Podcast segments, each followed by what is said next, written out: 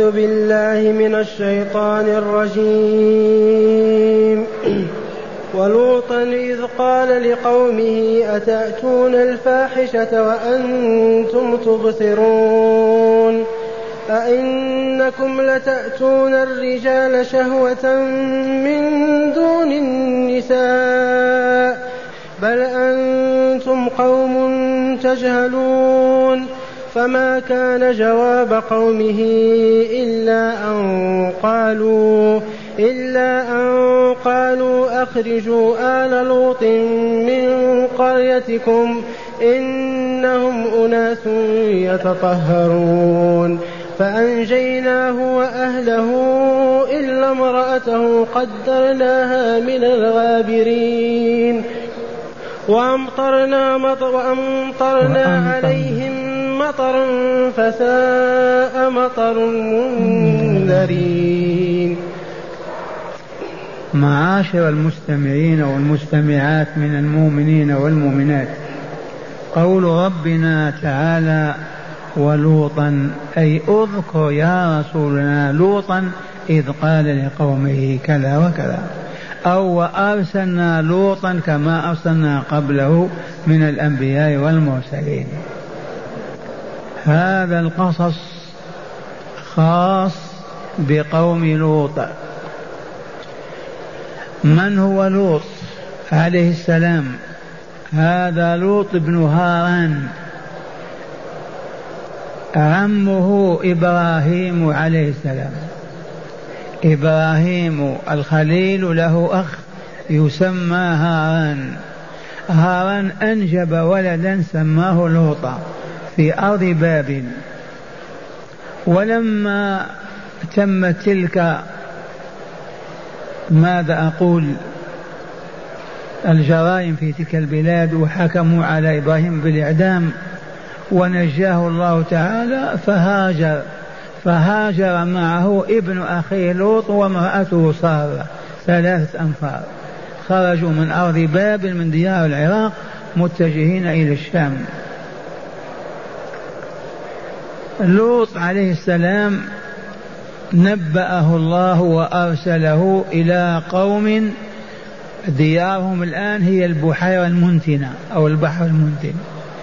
فيها عواصم سدوم وعمورية. هؤلاء القوم جهلا كما وصفهم تعالى يرتكبون أفحش وأقبح الذنوب والآثام.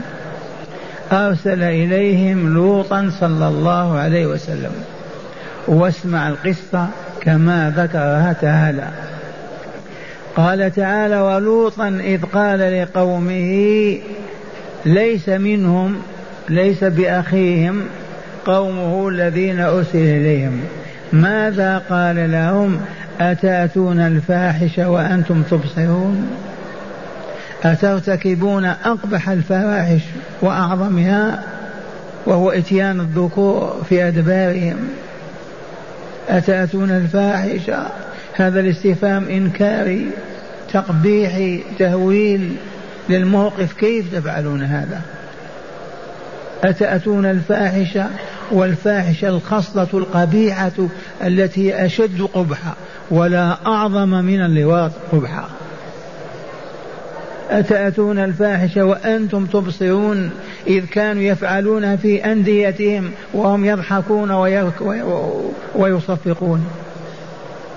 ولا عجب بلغنا أن بأوروبا الآن أندية للواط فعادوا تاريخ قوم لوط. وبلغنا أن هناك في أوروبا من يعقد على الذكر ويتزوجه. والعياذ بالله. ولا حرج هبطوا. عمهم الجهل. إذا أتأتون الفاحشة القبيحة المنتنة أشد قبحة وأنتم تبصرون وتشاهدون أو أنتم تبصرون قبح هذه الجريمة وعظم فحشها. كيف تفعلون هذا؟ ذي كلمة رسول الله لوط عليه السلام. هذا هو الإنكار. ثم قال لهم إنكم لتأتون الرجال شهوة من دون النساء. إنكم لتأتون رجالا شهوة من دون النساء تعطلون النساء. المرأة التي إذا جومعت أو جامع زوجها أنجبت ولدا وأولادا. ورجل يتحصن بزوجته فتجهلون هذا الباب وتفتحون باب الشر والخلاع والدعارة ويأتي بعضكم على بعض وأنتم ذكران. أئنكم لتأتون الرجال شهوة وتعطلون النساء. عطلوا النساء وقد يأتون النساء في أدبارهن أيضا. ما يقبل فرجها حتى المرأة. من زين لهم هذا إبليس الذي ما زال إلى الآن يزين كل قبيحة في الأرض ويحسنها لأتباعه وأوليائه. أئنكم لتأتون الرجال شهوة من دون النساء؟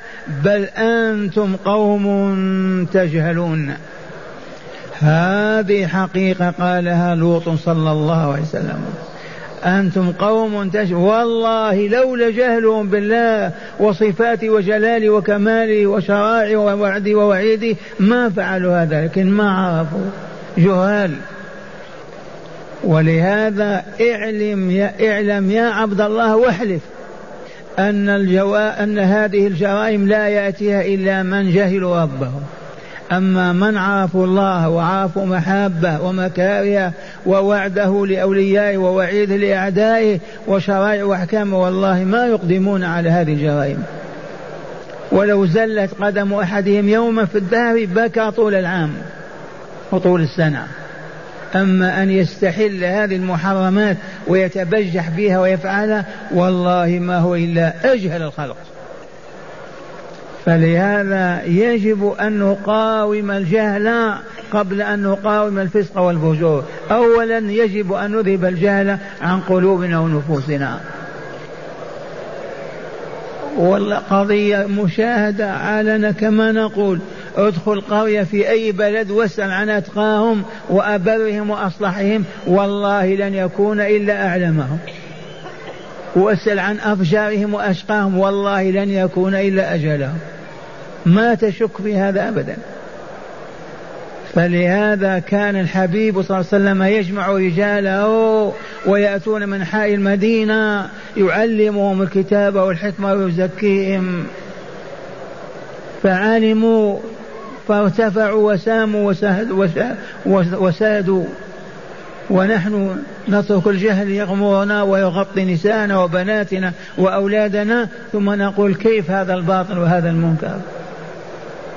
فتأملوا قوله بل أنتم قوم تجهلون.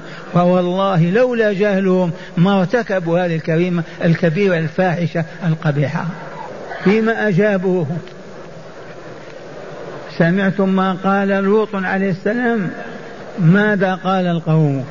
فما كان جواب قومه إلا أن قالوا أخرجوا آل لوط من قريتكم.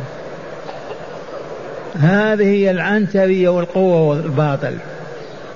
بدل أن يتعظوا أن ترق قلوبهم أن يراجعوا أمرهم أن يقولوا علمنا كذا لا. فما كان جواب قومه إلا أن قالوا أخرجوا آل لوط من قريتكم وعللوا لإخراجهم بقولهم إنهم أناس يتطهرون. قالوا استزاء وسخرية.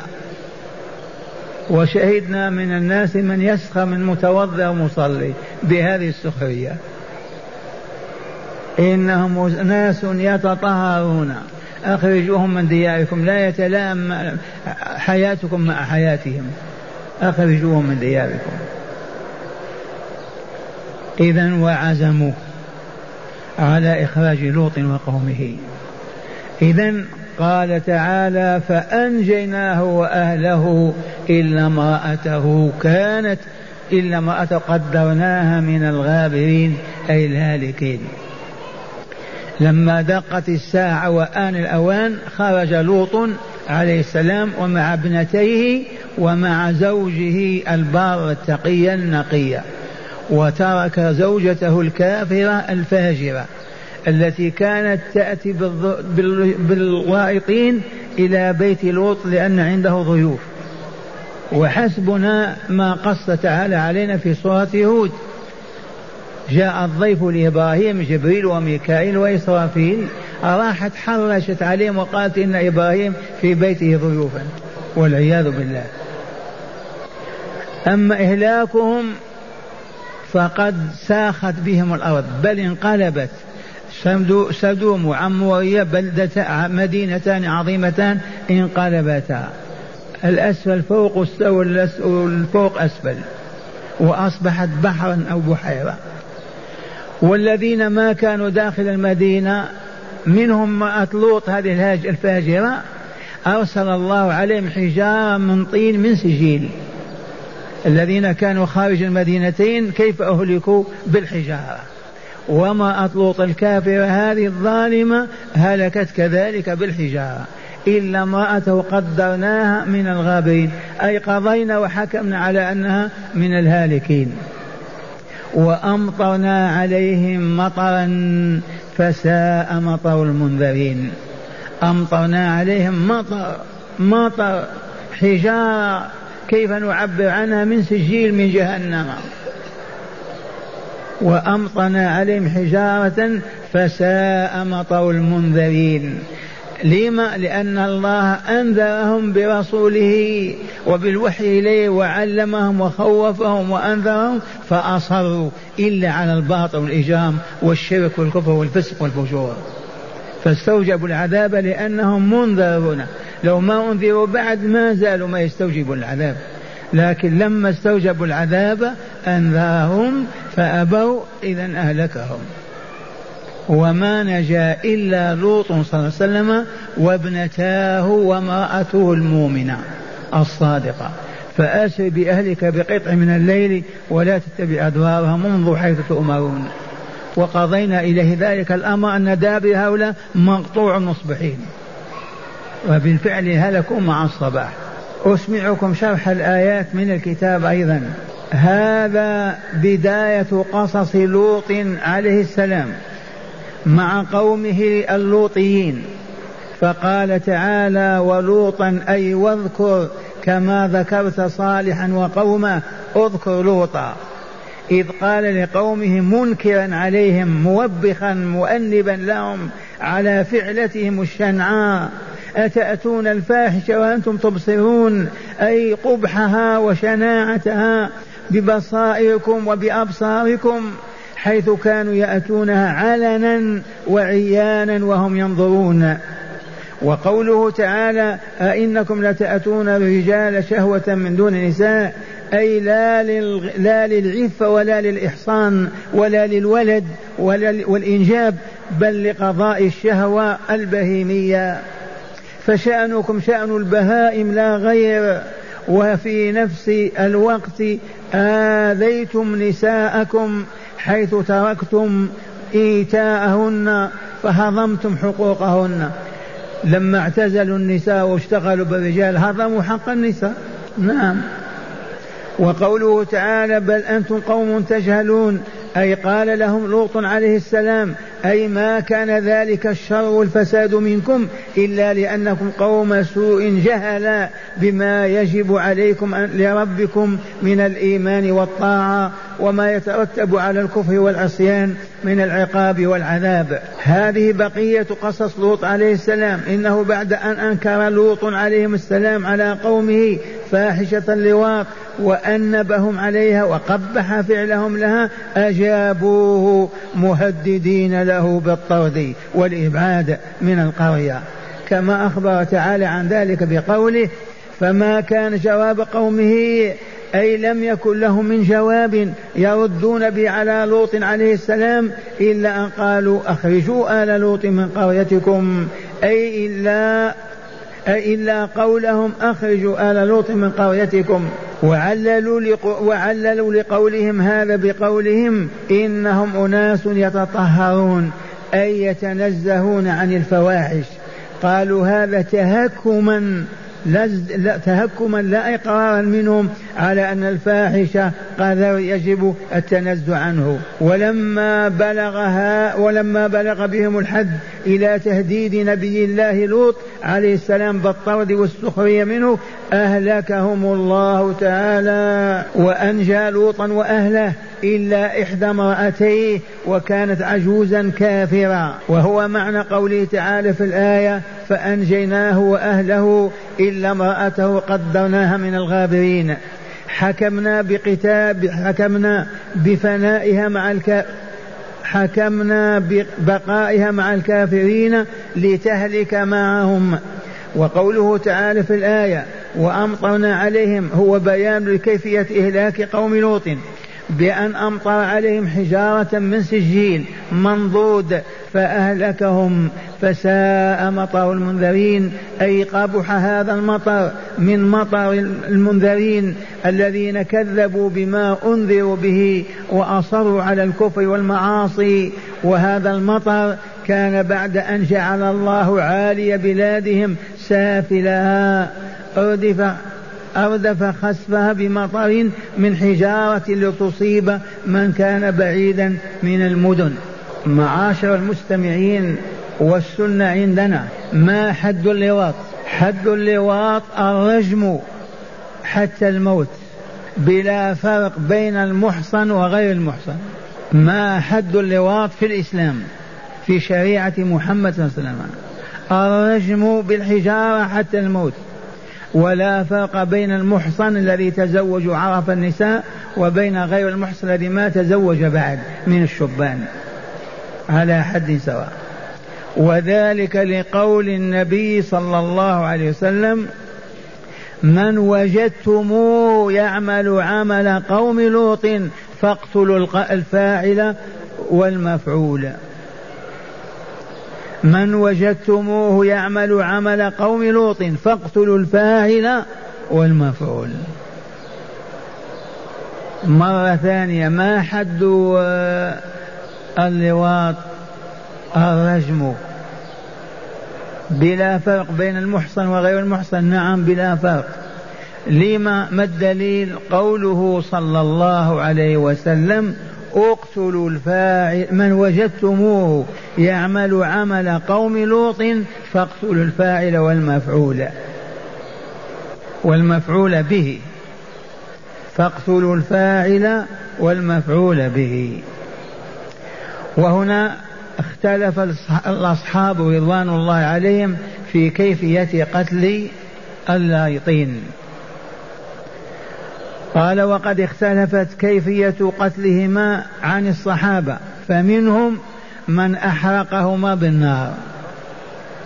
من الصحابة من أحرقهما بالنار. هذا هو الجزاء. أدخل الله والملوط فيه في حفر في جهنم وأطلق عليهم النار. ومنهم من قتلهما رجما بالحجارة. مربوطين في الباء أمام المسجد وجاءوا بالحجارة فقتلوهم بالحجارة. وقال ابن عباس رضي الله عنهما ينظر أعلى بناء في القرية.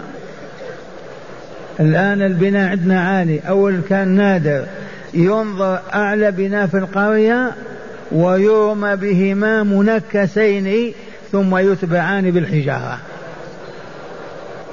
يرسلان من أعلى البناية إلى الأرض منكسين على رؤوسهم هكذا. ثم يرجمون بالحجارة حتى الموت. هذا حكم اللواط في الإسلام. ومن ثم قل هذا الذنب في العالم الإسلامي بالنسبة إلى عالم الكفر كما علمتم. أندية اللواط ومع هداية الآيات نتأمل ما درسناه. من هداية الآيات التي تدارسناها أولا بيان ما كان عليه قوم لوط من الفساد والهبوط العقلي والخلقي مع بعضهم بعض.